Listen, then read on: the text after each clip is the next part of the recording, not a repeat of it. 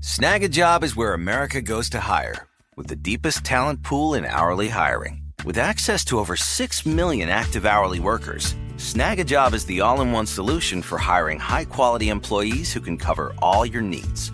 On demand, temp to hire, part time or full time. You name the position warehouse worker, retail associate, grocery store clerk, fitness trainer, baker, stylist, bellhop, podcast producer. Yeah, Snagajob's got a worker for that. With our easy to use platform, you're able to seamlessly post and fill available positions quickly with a dedicated customer support team to provide all the help you need along the way. Kind of nice knowing you have a talent pool like that in your own backyard, right? Snagajob is the partner you need to keep your business running smoothly. So visit snagajob.com or text snag to 242424 to talk to an expert. Snagajob.com, where America goes to hire. This is it. Your moment. This is your time to make your comeback with Purdue Global. When you come back with a Purdue Global degree, you create opportunity for yourself, your family, and your future. It's a degree you can be proud of, a degree that employers will trust and respect. Purdue Global offers working adults like you over 175 flexible degree programs to meet your specific career goals. These include associate, bachelor's, master's, and doctoral degrees and certificates. Purdue Global degree programs range from nursing to business to communication and more. Whatever your interest, we have the degree that will move you forward. You have the knowledge, you have the experience. Now it's time to get credit for the work you've done and earn the recognition you deserve with Purdue Global, Purdue's online university for working adults. You know you're worth it. We do too. So don't wait another second to get the degree that will take your career to the next level. Start your comeback today at purdueglobal.edu. Hey, girlfriends, it's me, Carol Fisher. I'm so excited to tell you about the brand new series of The Girlfriends. In season one, we told you about the murder of Gail Katz at the hands of my ex boyfriend Bob. At one point, a woman's torso washed up on Staten Island and was misidentified as Gail. She spent nine years in Gail's grave, and then she just disappeared. It's almost like it's become this moral obligation to find her. And that's what we're going to do find this missing girlfriend and tell her story. With the help of some of your favorite girlfriends from season one, like my producer Anna. Oh my God. My friend Dr. Mindy Shapiro. Hi, it's Dr. Shapiro, and I'd like to speak with the deputy medical examiner. And of course, Gail's sister, Elaine Katz. Having no closure, it kills you. Join us as we try to solve a 35 year old cold case. It's not going to be easy, but it's going to be one hell of a ride. what? I can't believe this. Listen to season two of The Girlfriends, Our Lost Sister on the iHeartRadio app, Apple Podcasts, or wherever you get your podcasts.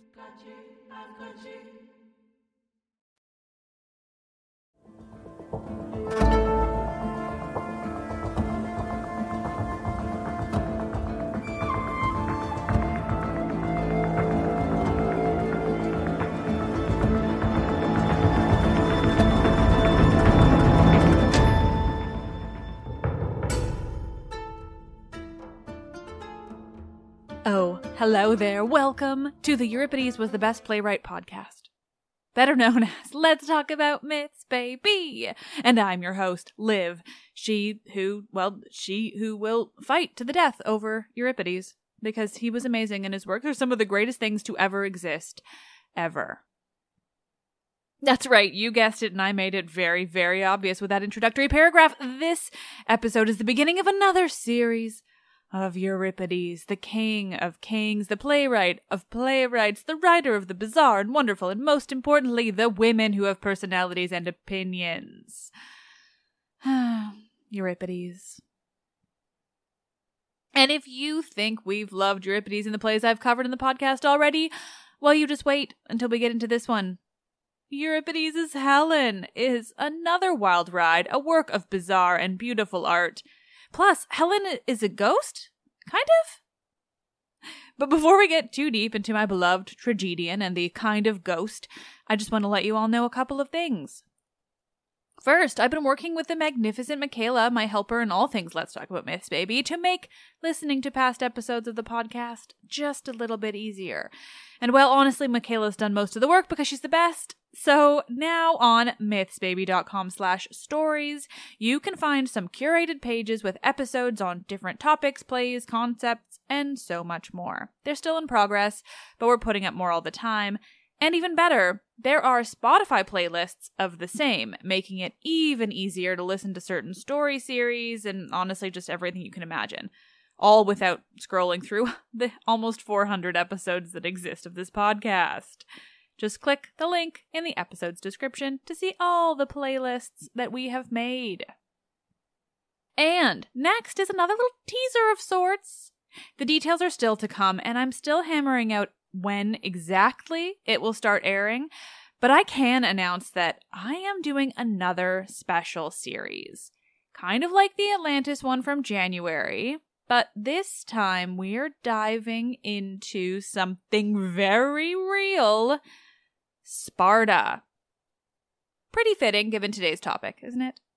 Sparta, the mythology, the history, the truth of the ancient Spartans, and most importantly, all the weird and dark bullshit that's been assigned to them over the years and through problematic pop culture. 300. Stay tuned. It's going to be seriously fun and seriously fascinating. I am lining up the experts, and Michaela has been researching the hell out of it. It is going to be good. But for now, the most famous Spartan woman and the absolutely wild play that Euripides wrote about her and her equally infamous husband.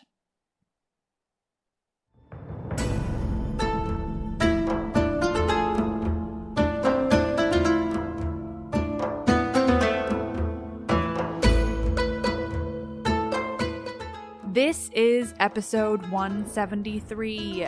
What if Helen was a ghost, though? Euripides' Helen, Part 1.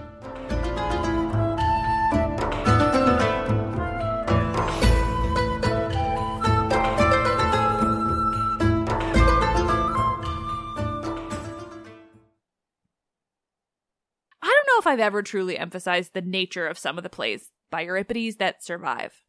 I've mentioned it in passing, definitely. Probably harped on it a little bit here and there, and have definitely referenced it when speaking with scholars on Euripidean works. But have I ever just sat you all down and fully explained how incredible it is that we have as many plays by Euripides that we do? Because guess what? I'm going to do that right now. Athenian tragedy, that is, the plays by Aeschylus, Sophocles, and Euripides, the Athenian tragedians that survive, in themselves are obviously some of the most incredible and exciting works to come out of the ancient world. That so many of their works survive is, in itself, a real feat of nature and generally humanity. These three playwrights survive because they were the most famous. Aeschylus was famous in his lifetime and afterwards, with people like Sophocles and Euripides looking to his talent when developing their own. He was the earliest by decades, a generation before them when it comes to the writing of tragedy in Athens. Sophocles, as I understand him, was also pretty famous in his time and definitely more so after his death. Euripides was a bit of an oddball, surprise, surprise, and he gained most of his fame down the line. He was still notable back then, but he wrote weird stuff and that was really memorable to people. And he did win quite a few competitions, though, and he wrote a hell of a lot of plays.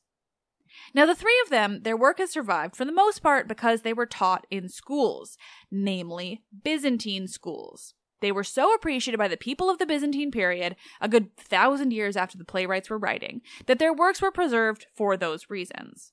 They were appreciated, copied when the editions were wearing out. The Byzantine schoolmasters made sure that they always had, say, the Oresteia of Aeschylus or Sophocles' Antigone or Oedipus Tyrannos on hand.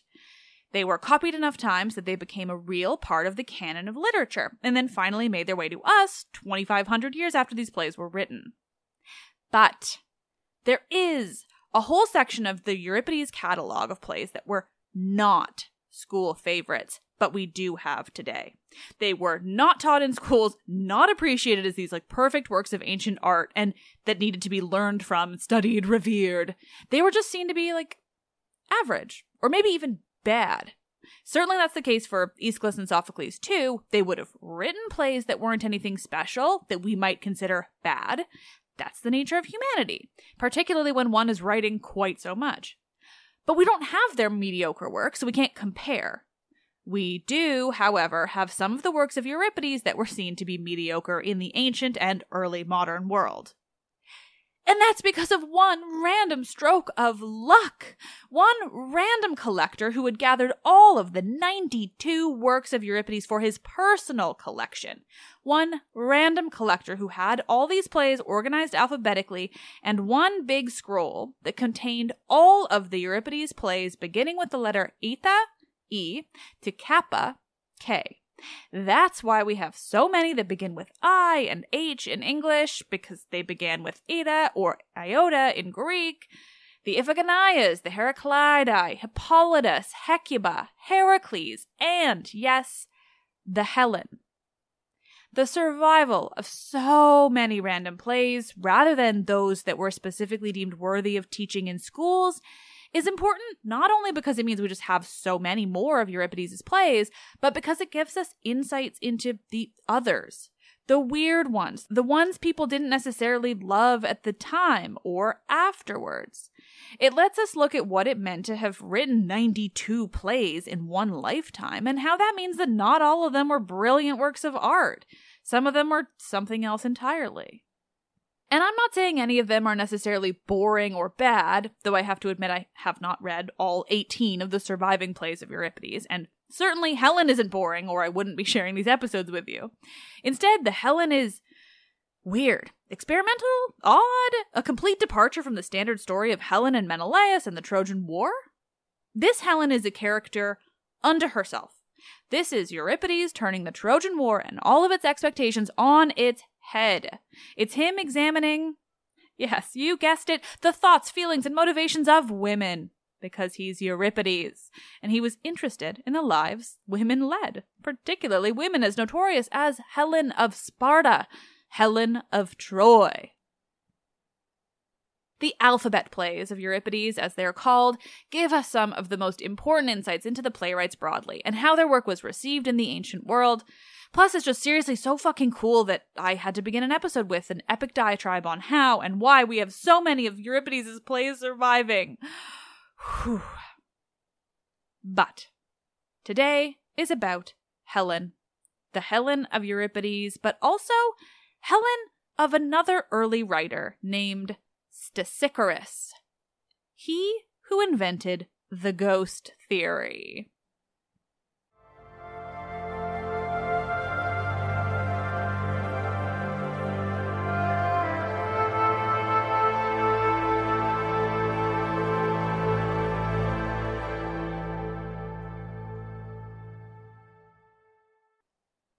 Ghost theory, you say? Intriguing. I know. And maybe it's wrong to be using the word ghost for this, but it sure caught your attention.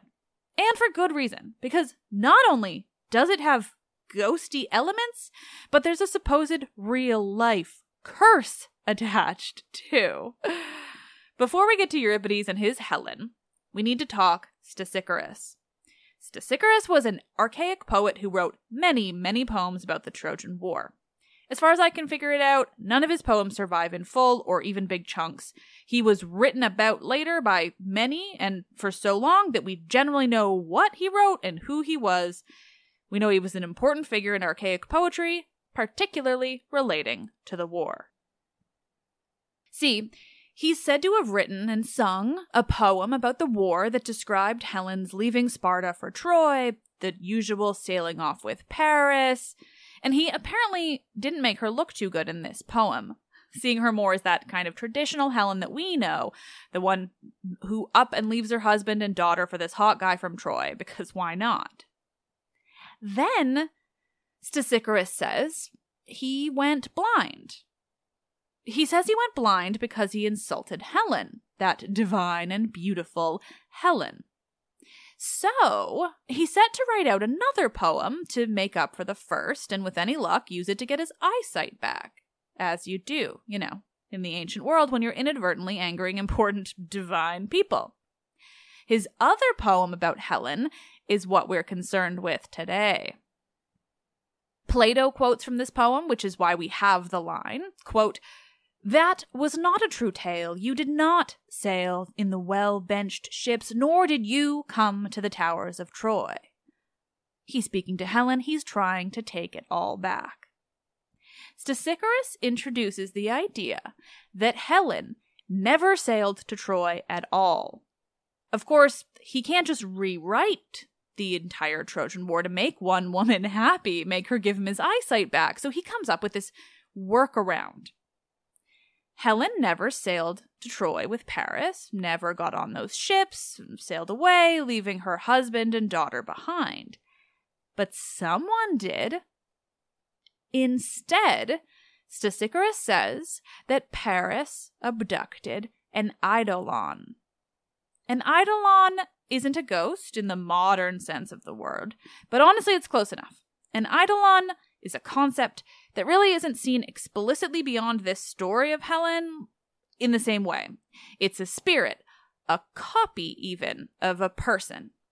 She looks like Helen and sounds like Helen, and given the nature of the Trojan War, it's pretty clear she was indistinguishable from Helen. But she is not Helen. She's not real. She's just kind of there. But we'll get back to the logistics of the Eidolon because while Stesichorus introduces it to the story of the Trojan War, it is this play by Euripides where we get a real story revolving around the idea of the entire Trojan War being fought over Ghost Helen. Oh, and what about Stesichorus' eyesight, you ask? Yes, apparently this rewrite of Helen's story, making her good and pure and never having run off with Paris to begin with, was enough to lift whatever curse was put on Stesichorus and he regained his eyesight. Because stories from ancient Greece are fucking awesome.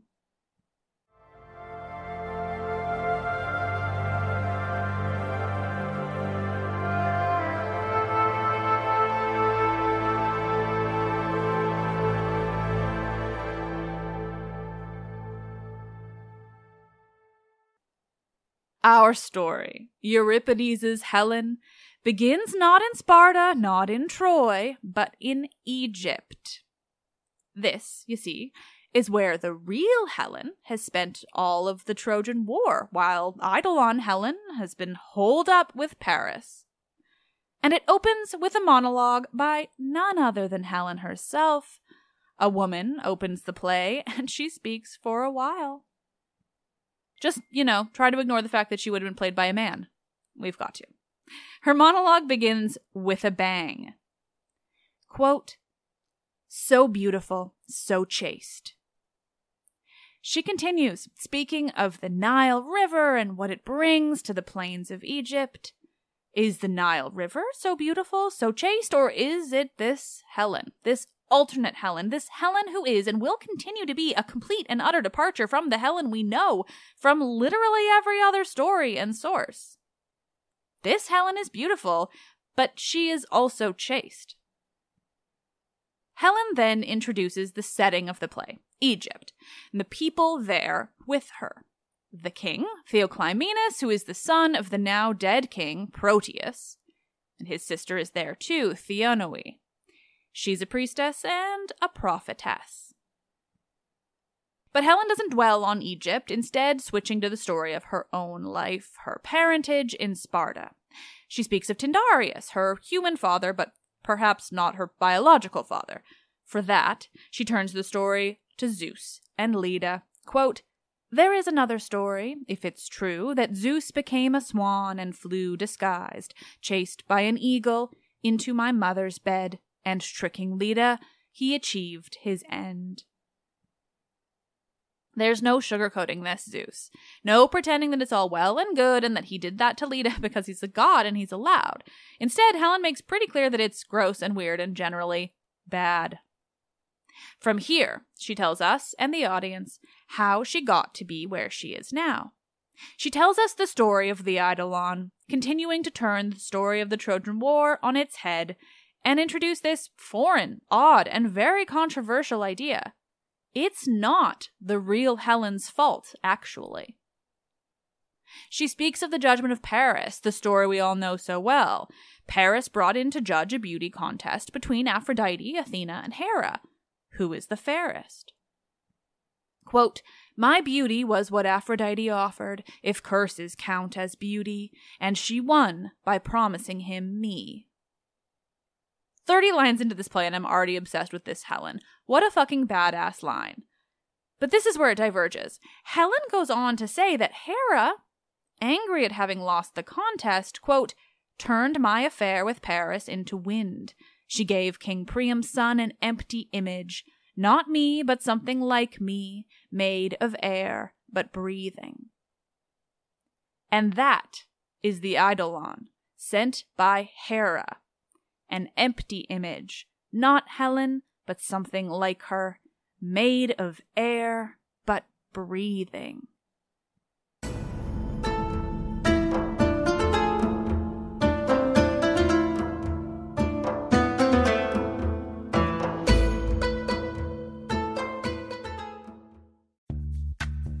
Snagajob is where America goes to hire, with the deepest talent pool in hourly hiring. With access to over 6 million active hourly workers, Snagajob is the all in one solution for hiring high quality employees who can cover all your needs.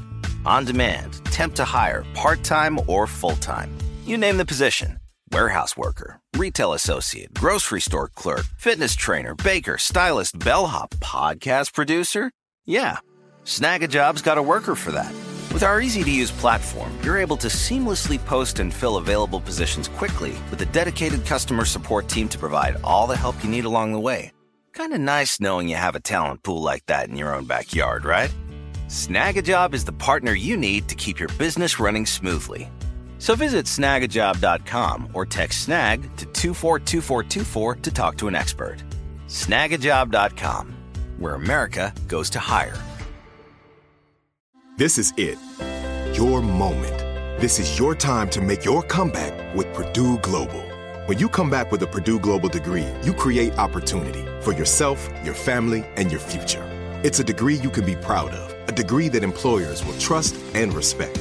Purdue Global offers working adults like you over 175 flexible degree programs to meet your specific career goals. These include associate, bachelor's, master's, and doctoral degrees and certificates. Purdue Global degree programs range from nursing to business to communication and more. Whatever your interest, we have the degree that will move you forward.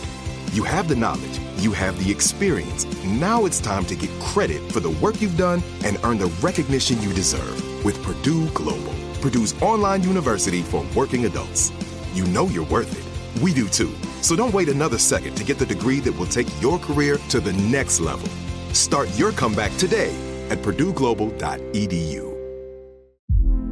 Hey, girlfriends, it's me, Carol Fisher. I'm so excited to tell you about the brand new series of The Girlfriends. In season one, we told you about the murder of Gail Katz at the hands of my ex boyfriend Bob. At one point, a woman's torso washed up on Staten Island and was misidentified as Gail. She spent nine years in Gail's grave, and then she just disappeared. It's almost like it's become this moral obligation to find her.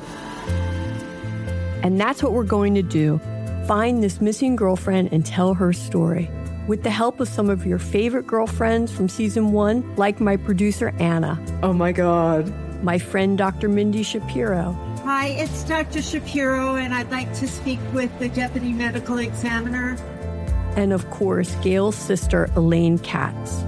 Having no closure, it kills you. Join us as we try to solve a 35 year old cold case. It's not going to be easy, but it's going to be one hell of a ride. What? I can't believe this. Listen to season two of The Girlfriends, Our Lost Sister on the iHeartRadio app, Apple Podcasts, or wherever you get your podcasts.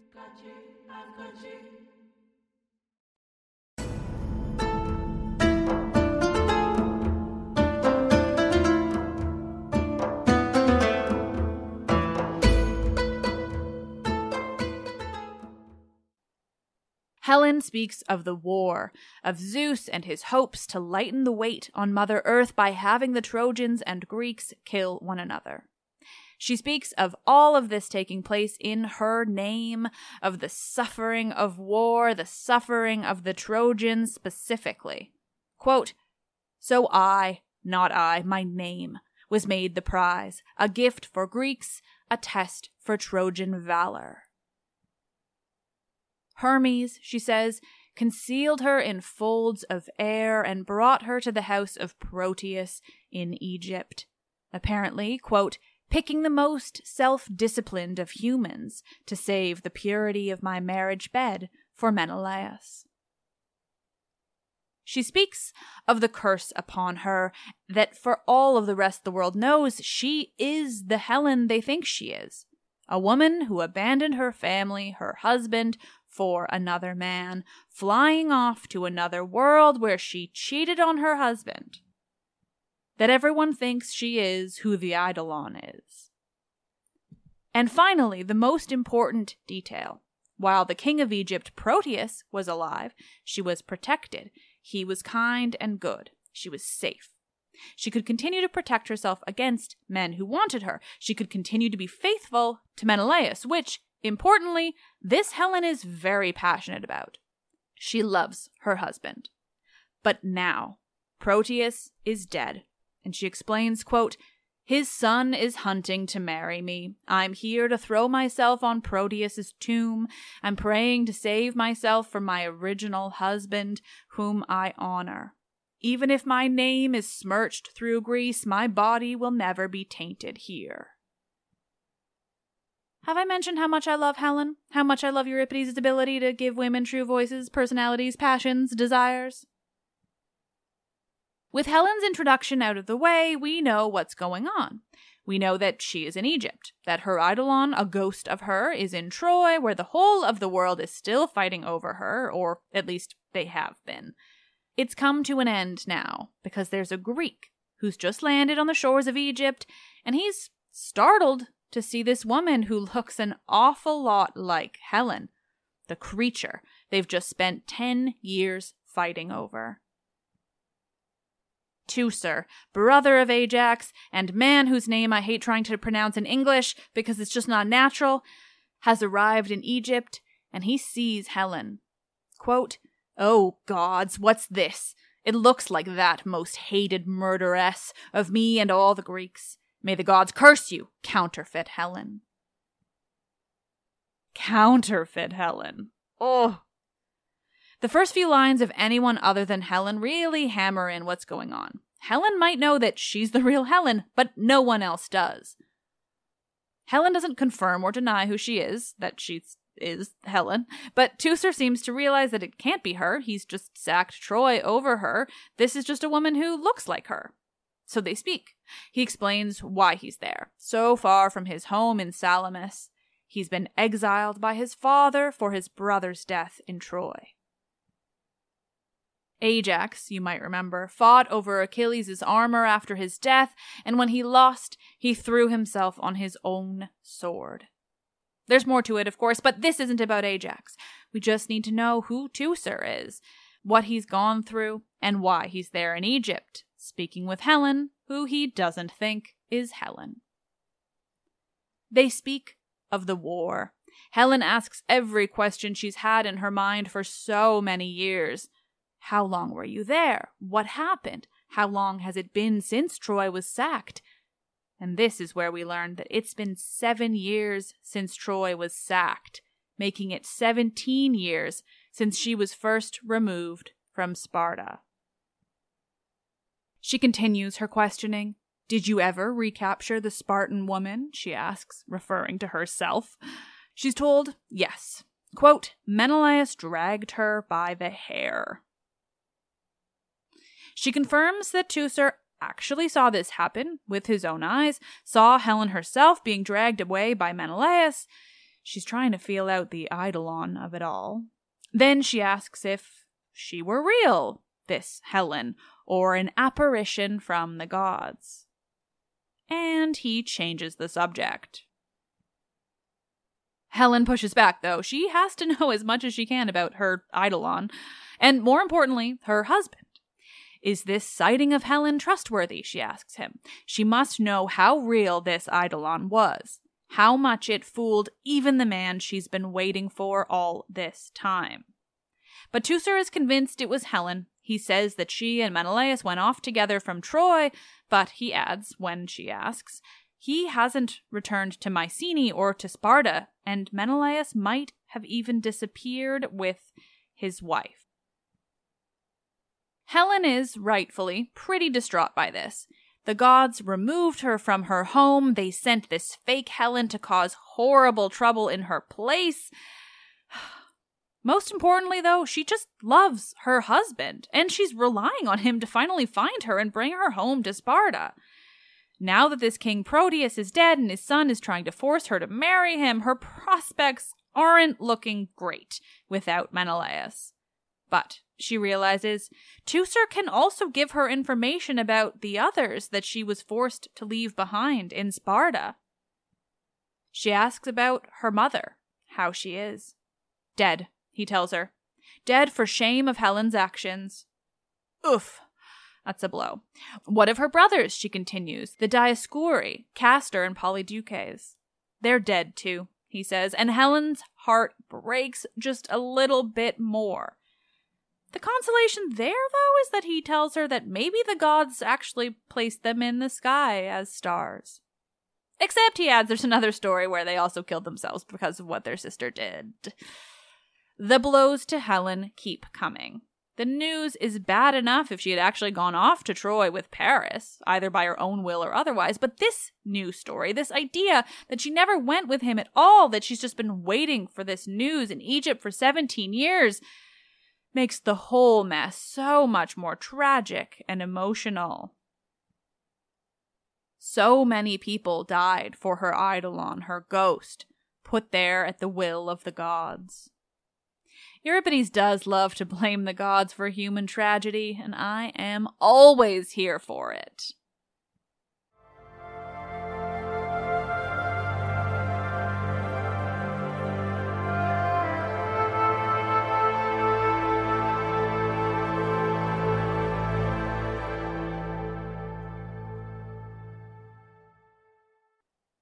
Finally, Helen has gotten all of the information that Teucer has to offer her, all without revealing the truth of who she is, let alone the truth of the Helen that the Greeks and the Trojans witnessed in Troy. When he's finished answering her questions, he asks something of her. Where is Theonoe, the prophetess, the princess? He wishes to see her for news on his own travels, how it is that he should reach Cyprus. Helen shuts that right down. She tells him he can't stay there in Egypt, can't be seen for even a second by the king Theoclymenus. He kills all Greeks on sight, she explains, but adds that she can't and won't explain why. All that matters is he mustn't stay there, he has to leave immediately. He's grateful for this information. He takes her advice without question, and before he leaves, he adds, quote, your body is like Helen's, but your heart is very different, not at all alike. May she die and never reach the banks of the Eurotas, but to you, good luck. Ugh, the dramatic irony. Euripides is really playing with the audience, playing with the Greeks, just amping everything up. Who is Helen and who is this Eidolon? What can she be blamed for and what is the fault of this divinely sent ghost? What is real and what is invented. With that, Teucer is gone, and Helen is left to feel the full weight of everything she's just learned. Her husband, who she loves and misses, is missing with the ghost of herself who's caused so, so much violence and death.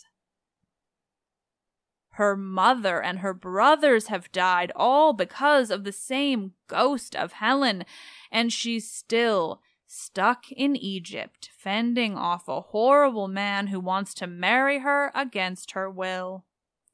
Things are not looking good.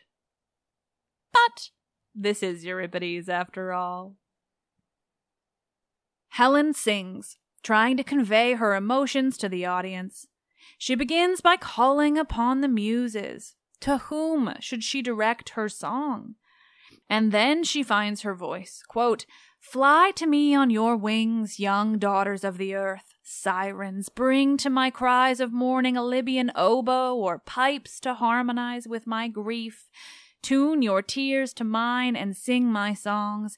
Match your melody to my lament, so that the queen of death, Persephone, may gain a gift from me of a tearful hymn to the dead. Fuck, that's beautiful. Here she is, sitting with her grief, her immense sadness, and she calls upon the divine women she knows can feel her pain, can sympathize. To the muses, to the sirens, those creature women who sing so beautifully that they cause death, and to the goddess of death, the queen of death, the woman who also lost her own mother in a way, and who knows the pain and sadness of loss. What's most important, though, is she knows to call to the women. She knows the women will understand her, will see the truth in all that's happened, in all the death and tragedy and sadness. From here, the chorus picks up her song. They are women, of course, and they continue Helen's song of women. Theirs, though, is tragic in other ways. They sing of a time when they heard a woman's cries, wailing. Quote, a sad song that no lyre could play. They sing that she was wailing, crying, screaming across mountains and through caves because she was being raped by Pan. It is not unimportant that the first lines of the chorus in this play are about a woman being assaulted by a god, and that the chorus is specifically likening Helen's wails of sadness to that particular sound. It is Euripides, and the gods are so often the real antagonists of his play. Here, they are the ones behind the Eidolon, behind Helen being removed to Egypt, the ones behind the war that's killed so many. And in being behind so many things, they're the cause of her mother's death, her brother's, even her missing husband. And then we're reminded of the horrors they commit against humans, particularly women. It is explicit here that this is a violent assault by a god that the chorus is recalling, bringing up out of almost nowhere. It's a suggestion of what the gods are capable of, and perhaps even a hint at what could be in store for Helen if she's forced to remain there in Egypt. They continue on, Helen and the chorus singing back and forth as Helen tells them what she's learned, and they, in turn, sing to her of her grief.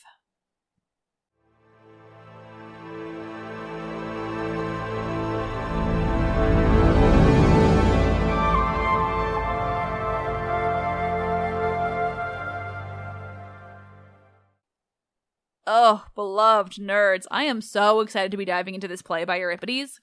Obviously, I'm so obsessed with him. That's not news. But this, I actually had no idea of the details of this play until very recently. I didn't know about the Eidolon at all, and yet it's the most interesting thing I've ever heard. The idea that Helen was just not there, ever. That she never set foot in Troy. Ugh. I learned the truth of this Helen from a conversation that will air soon as we get closer to the end of the play with C.W. Marshall, a scholar who has studied this play in detail, even written a book on it. And man, did he blow my mind with that chat. Cannot wait for you to hear it. But best of all, it led me to reading and studying this play, a play that is absolutely wild and magical. Huge thank you, as always, to Ash Strain, who is infinitely helpful when I cover plays. Ash gives me these detailed notes on the plays, and they're so helpful and fun. So thank you, Ash, as always. Next week, more Helen, more Eidolon, and most importantly, Euripides' take on Menelaus. Whew. Mm. Just you wait. Also, a new bonus series of the podcast is coming next week something a little different and very fun. Stay tuned. Let's Talk About Myths, baby, is written and produced by me, Liv Albert. Michaela Smith is the Hermes to my Olympians and handles so many podcast related things from running the YouTube to creating promotional images and videos to editing and research. particularly research. Stephanie Foley works to transcribe the podcast for YouTube captions and accessibility. The podcast is hosted and monetized by ACAST. You are all the absolute best. I do hope you love Euripides as much as I do. Whew. I am Liv and I love this shit.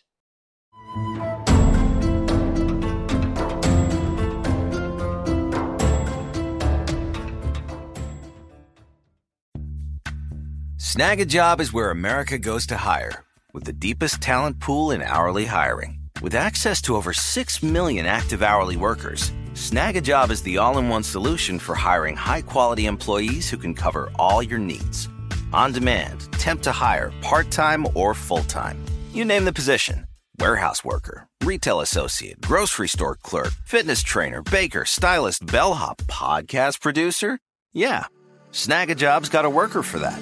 With our easy to use platform, you're able to seamlessly post and fill available positions quickly with a dedicated customer support team to provide all the help you need along the way.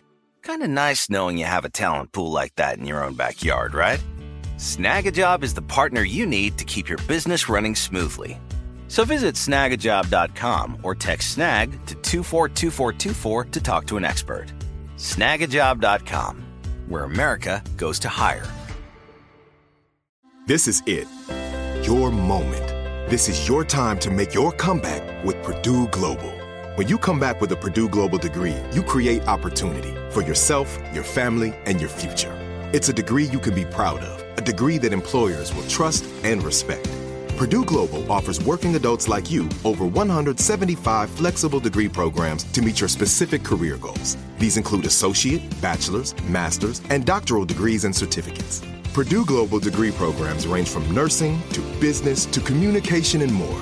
Whatever your interest, we have the degree that will move you forward. You have the knowledge, you have the experience. Now it's time to get credit for the work you've done and earn the recognition you deserve with Purdue Global, Purdue's online university for working adults.